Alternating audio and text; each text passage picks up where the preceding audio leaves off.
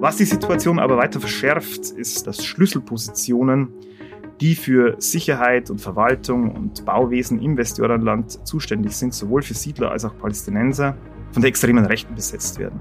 Und das ist natürlich ein bisschen so, als ob man einen Pyromanen als Chef der Feuerwehr einsetzt.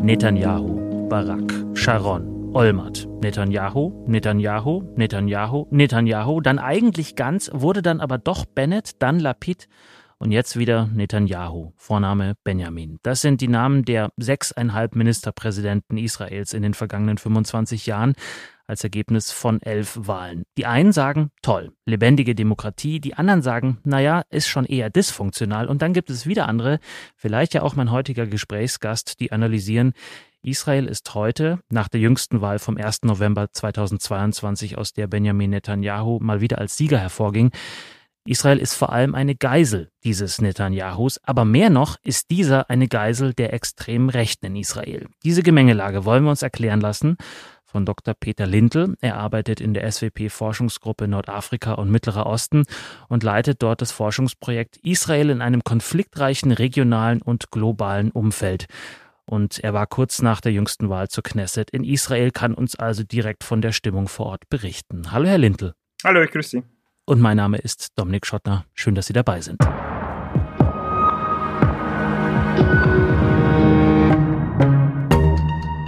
Herr Lintel, welche Eindrücke haben Sie denn aus Israel mitgebracht? Sind die Menschen erleichtert, weil sie wieder einen alten Bekannten als Ministerpräsidenten haben werden? Oder haben sie eigentlich genug von ihm?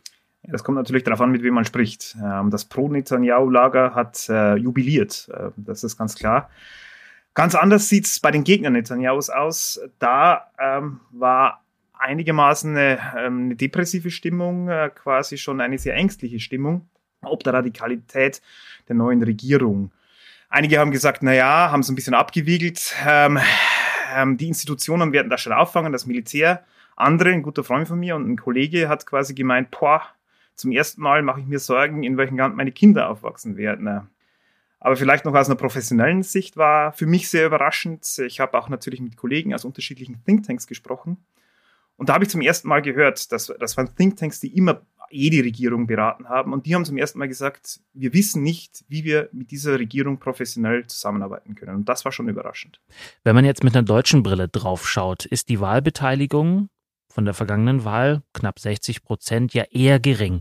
Wenn man jetzt mit einer israelischen Brille drauf schaut und sich nochmal vor Augen führt, wie viele Wahlen es in den vergangenen Jahren gab, könnte man ja sagen, war doch eine ganz gute Wahlbeteiligung, oder? Ja, relativ hoch ähm, tatsächlich nach fünf Wahlen.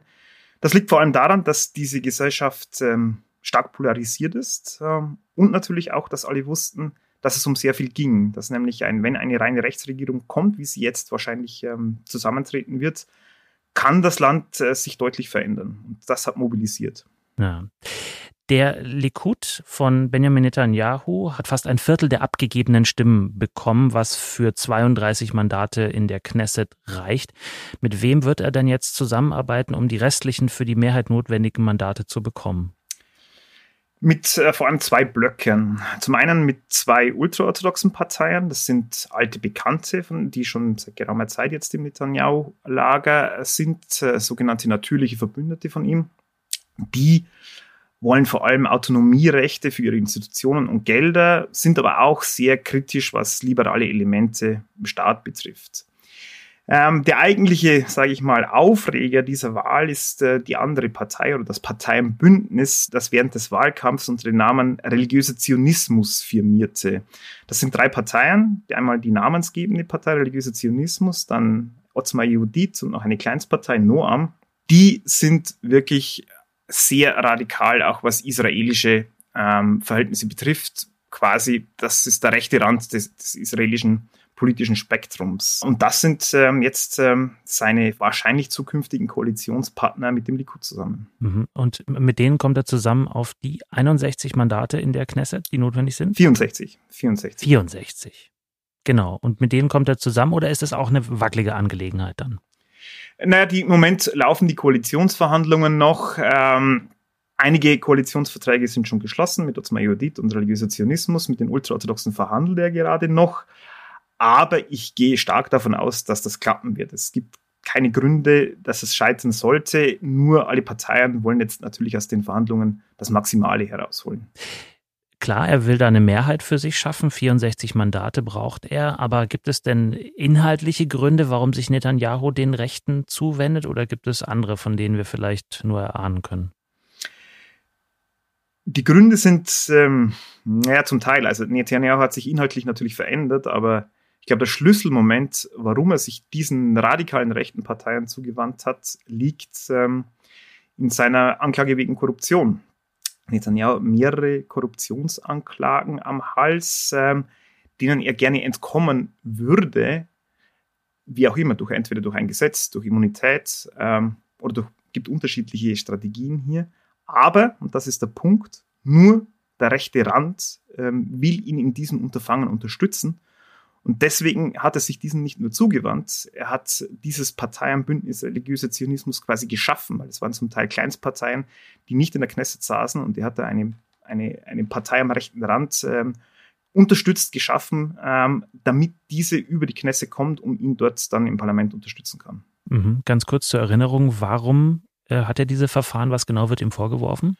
Unterschiedliche Dinge einmal gefallen. Er hat ja angeblich ähm, unterschiedlichen Milliard Millionären oder Milliardären Gefallen getan und dafür Zigarren, Wein, ähm, Champagner in mehreren, im Wert von mehreren hunderttausend Schäkeln bekommen.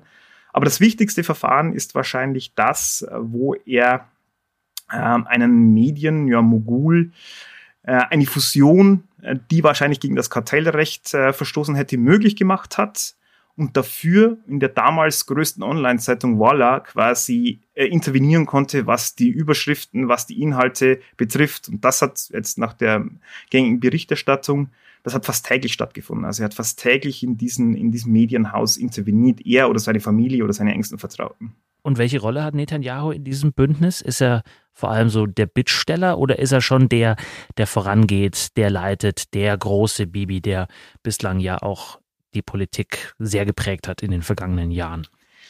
Ähm, beides ein wenig. Natürlich ist Netanyahu der große, starke Mann der israelischen Politik. Das kann man nicht anders sagen. Er ist der erfahrenste Politiker, er ist der versierteste Politiker. Ähm, gleichzeitig findet er sich wahrscheinlich zum ersten Mal in seiner Karriere in einer Situation, in der er auf eine Seite einseitig angewiesen ist und nicht mehr mit dem, also mit keiner, keine der Parteien aus dem Anti-Netanyahu-Block will mit ihm mehr koalieren und das war eine, seine Strategie früher, dass er quasi Extreme ausbremst, indem er äh, von der anderen Seite Parteien mit ins Boot holt. Und das ist dieses Mal nicht der Fall. Und von daher ist Netanyahu äh, sehr stark angewiesen auf diese extremen Parteien. Und das setzt ihn natürlich unter Druck. Hm. Israel reiht sich mit der neuen mutmaßlichen Regierung ein in die Entwicklung weg von der liberalen Demokratie. Einige der jetzt Wahlsieger sind ja schon vor der Wahl aufgefallen, weil sie die Axt an gewisse Institutionen des Rechtsstaates anlegen wollten. Herr Lindl, welche Institutionen waren denn das und warum haben die die Axt angelegt? Naja, es geht im Wesentlichen tatsächlich um den obersten Gerichtshof, äh, der in Israel, also es gibt in Israel keine Verfassung, sondern einzelne Grundrechte oder Grundgesetze. Ähm, auf denen aber kann ein Normenkontrollrecht ausgeübt werden, aufgrund, auf deren Grundlage. Das heißt, es können Gesetze quasi abgelehnt werden, ähm, weil sie gegen äh, einzelne Grundgesetze verstoßen. Und da hier ist am wichtigsten das liberale Grundgesetz Menschenwürde und Freiheit. Und das ist allen Parteien der wahrscheinlich neuen Regierung ein Dorn im Auge, weil verschiedene Gesetze, die eben liberale Prinzipien, die Minderheitsrechte, die individuelle Rechte hochgehalten haben, ähm, oder nicht hochgehalten haben, die gegen diese Prinzipien verstoßen hätten, vom obersten Gerichtshof abgelehnt wurden. Das waren, hat einmal mit Siedlungen zu tun gehabt, das hat mit ähm, Asylsuchenden zu tun gehabt, das hat mit ultraorthodoxen äh, Rechten, die gegen Gleichheit äh, verstoßen, zu tun gehabt. Oder auch tatsächlich, dass die Knesset ähm, arabische Parteien ausschließen wollte von, der, von, von einer Wahl und der oberste Gerichtshof das immer wieder aufgehoben hat. Das heißt, für diese Parteien interveniert der oberste Gerichtshof zu stark auf Grundlage liberaler Werte und das wollen sie zurückdrehen. Und der Schlüsselbegriff oder das Schlüsselvorhaben in diesen, für diese ähm, neue Regierung ist der, die sogenannte Überstimmungsklausel, Piscata hit Bruta auf Hebräisch. Mit der können Sie dann äh, ein Urteil des obersten Gerichtshofs, das als Grundlage äh, eines Grundgesetzes ähm, gefallen ist, überstimmen. Das heißt, das Parlament kann den Gerichtshof überstimmen und damit wird natürlich das System von Checks and Balances massiv äh, aufgeweicht. Mhm. Kennt man ja durchaus auch aus anderen Ländern, habe schon eingangs gesagt. Welche Rolle spielt da Benjamin Netanyahus äh, Gerichtsverfahren, die da anhängig sind? Ja, auch hier zentral. Also Netanyahu war früher eigentlich bis in Mitte der 2010er Jahre ein Verteidiger äh, dieser liberalen Prinzipien. Er hat sich aber jetzt gewandelt. Ähm, Netanyahu sieht sich jetzt als Opfer eines liberalen äh, Gerichtswesens. Er spricht von einem tiefen Staat der Linken, der auch in den Gerichten sitzt. Und deswegen attackiert er auch dieses ähm, Gerichtssystem, diesen obersten Gerichtshof sehr stark und hat sich eben deswegen auch Verbündete am ganz rechten Rand gesucht. Und möchte dann einzelne Stellen neu besetzen, wie man das gerne mal macht, um Gefolgsleute da einzusetzen? Oder wie? Das ist ein langfristiges Ziel, wie man es auch aus den USA kennt oder aus, aus Polen und aus Ungarn. Ähm, langfristig soll der oberste Gerichtshof sicherlich mit konservativen Richtern besetzt werden. Das ist äh, sicherlich das Bestreben. Zunächst aber äh, eben jene Überstimmungsklausel, die derzeit im Gespräch ist. Ähm, eine Sache, die aber schon noch im Raum steht, ist ähm, quasi der Generalstaatsanwalt der könnte von einer neuen Regierung neu besetzt werden und das hätte natürlich auch ähm, deutliche Auswirkungen oder potenziell deutliche Auswirkungen auf das äh, Verfahren von Netanyahu. Ein Thema, mit dem man außerhalb Israels das Land ja immer verbindet, ist der Konflikt mit den Palästinensern, weil die Regierung, die mutmaßlich neue, so weit rechts stehen wird. Was ist da zu erwarten auf diesem Feld? Eskalation oder vielleicht sogar Deeskalation auf eine Weise, die wir uns jetzt gerade noch nicht vorstellen können. Nee, also die Eskalation ist sicherlich nicht zu erwarten. Ähm, es geht wirklich darum, dass diese Regierung, also diese Regierung ist weit weg von einer Zwei-Staaten-Lösung. Im Gegenteil, sie will den Siedlungsbau ausbauen, sie würde gerne annektieren, macht sie nicht wegen den USA und ähm, sie wird, also für diese Regierung, für alle Beteiligten dieser Regierung ist vollkommen klar, dass sich Israel nicht mehr aus dem Westjordanland zurückziehen wird. Was die Situation aber weiter verschärft, ist, dass, ähm, was man jetzt aus den ähm, Koalitionsverhandlungen sehen kann, dass Schlüsselpositionen, die für Sicherheit und Verwaltung und Bauwesen im Westjordanland zuständig sind, sowohl für Siedler als auch Palästinenser, von der extremen Rechten besetzt werden, also von Otzma Judith und dem religiösen Zionismus. Die sind zum Teil für die Sicherheit zuständig, die sind für die Kooperation mit den Palästinensern zuständig, die sind auch dafür zuständig, welche Siedlungen gebaut werden. Und das ist natürlich ein bisschen so, als ob man einen Pyromanen als Chef der Feuerwehr einsetzt. Da äh, insbesondere, weil diese Partei angekündigt hat, auch sehr hart gegen die Palästinenser vorgehen zu wollen und umgekehrt ähm, die Siedler und auch das Militär stärker in Schutz nehmen zu wollen gegen Verfolgung, droht die ohnehin angespannte Lage ähm, noch weiter zu eskalieren. Jetzt haben Sie gerade äh, ein schönes Bild benutzt mit den Pyromanen. Sind denn alle an der neuen Regierung beteiligten Parteien so veranlagt oder gibt es irgendeine, die vielleicht sich zu Gesprächen mit der USA ähm, einfinden könnte, so eine Art Middle Ground zu finden in dieser Thematik?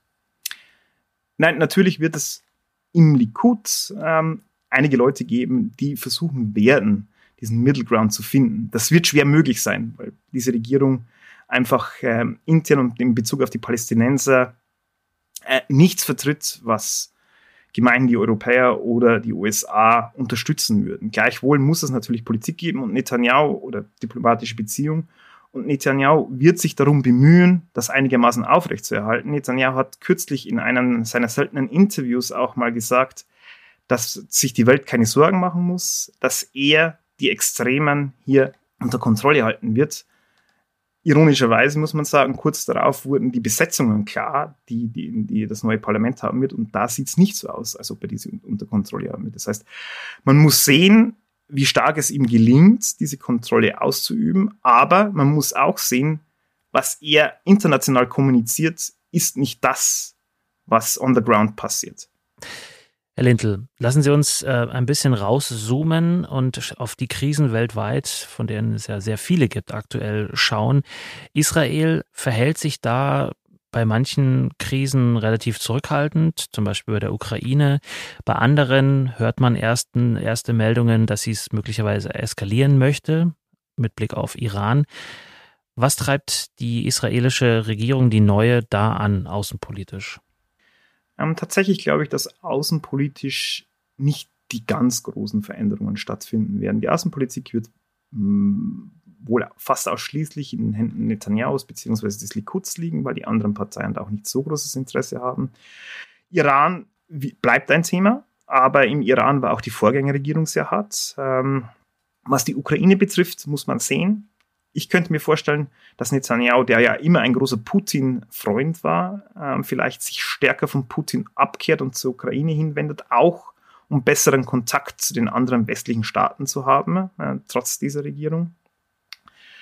Was kritisch sein kann, ist sicherlich ähm, die ähm, Beziehungen zu Jordanien und zu Ägypten, insbesondere wenn es zu Konflikten im Westjordanland kommt und ganz besonders, wenn es um den Tempelberg geht, ähm, von dem einige seiner Regierung ja angekündigt haben, dass sie den Tempelberg besuchen wollen. Einige sagen, ähm, auf dem Tempelberg soll wieder ein neuer Tempel errichtet werden, also da wo gerade ähm, Moscheen stehen.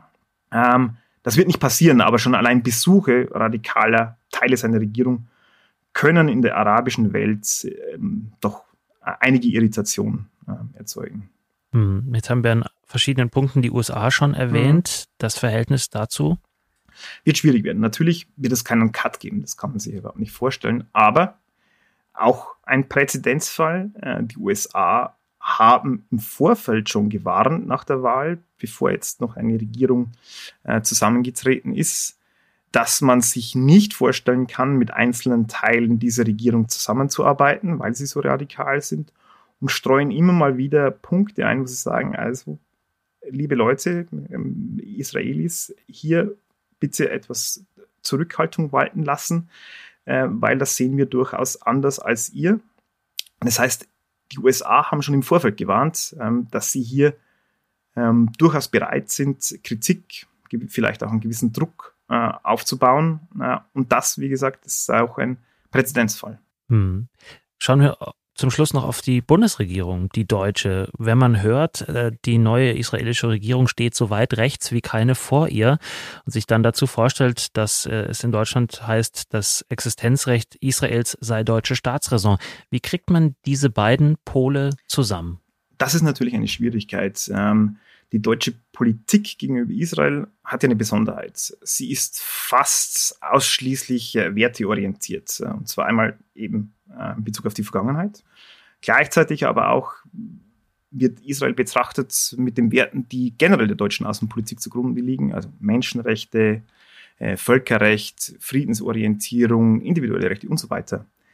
Und das insbesondere vor dem Hintergrund, dass die deutsche Regierung jetzt eine wertegebundene Außenpolitik machen will, gerät zunehmend im Konflikt miteinander und das wird immer schwerer aufzulösen sein. In der Vergangenheit hat die deutsche Regierung versucht, diese Dissonanz zwischen diesen Werten dadurch zu lösen, dass sie gesagt haben, ja, aber wir setzen uns für die Zwei-Staaten-Lösung ein, auch in Zukunft, äh, weil das ist die Lösung quasi zwischen der historischen Verantwortung und dem, wo wir nicht eins sind mit Israel. Aber auch das wird mit dieser Regierung einfach schwierig werden, weil diese Regierung so klar eine Zwei-Staaten-Lösung ablehnt, ähm, dass das einfach für diese grundlegenden deutschen außenpolitischen Werte eine Herausforderung sein wird. Das heißt, es wird nicht einfach werden, ähm, eine wertegebundene Außenpolitik mit dieser Regierung durchzuführen oder beziehungsweise eine wertegebundene Außenpolitik gegenüber dieser Regierung zu vertreten in Israel, weil fast keiner der Werte, den Deutschland außenpolitisch vertritt, von dieser Regierung unterstützt werden. Und das wird definitiv eine Herausforderung werden. Jetzt ist das Verhältnis Deutschland-Israel ähm, aus historischen Gründen ohne Beispiel. Gibt es dennoch vielleicht ein Verhältnis eines anderen Landes zur deutschen Bundesregierung, wo man vielleicht sowas wie sich vielleicht ein Beispiel daran nehmen kann, wie die Bundesregierung damit umgehen könnte, obwohl es da diese beschriebenen Probleme gibt? Vielleicht am besten noch die USA unter Trump, aber auch das ist natürlich ähm, äh, ein anderes Verhältnis äh, zwischen Deutschland und den USA gewesen. Eine der Sachen, die man sagen kann, ist vielleicht, ähm, oder die man sich angucken kann, ist, wie, ist Merkel mit der letzten Netanyahu-Regierung umgegangen, zum Beispiel, als sie ähm, die jährlichen Regierungskonsultationen ausgesetzt hat vor dem Hintergrund äh, gewisser Gesetze, die die Regierung in Bezug auf das Westjordanland verabschiedet hat. Das kann man sich angucken.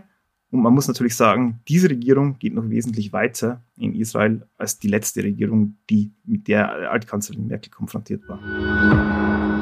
Israel bekommt zum fünften Mal innerhalb von drei Jahren eine neue Regierung, die so weit rechts im politischen Spektrum stehen wird, wie bislang keine vor ihr. Woher dieser Rechtsschwenk kommt, was das inhaltlich für das Land bedeuten kann und wie sich das Ganze auf das Verhältnis zur Bundesregierung und zu Deutschland auswirkt, das hat uns erklärt Dr. Peter Lintel. Er arbeitet in der SWP-Forschungsgruppe Nordafrika und Mittlerer Osten mit Spezialgebiet Nahostkonflikt. Vielen Dank, Herr Lintel. Vielen Dank. Tschüss.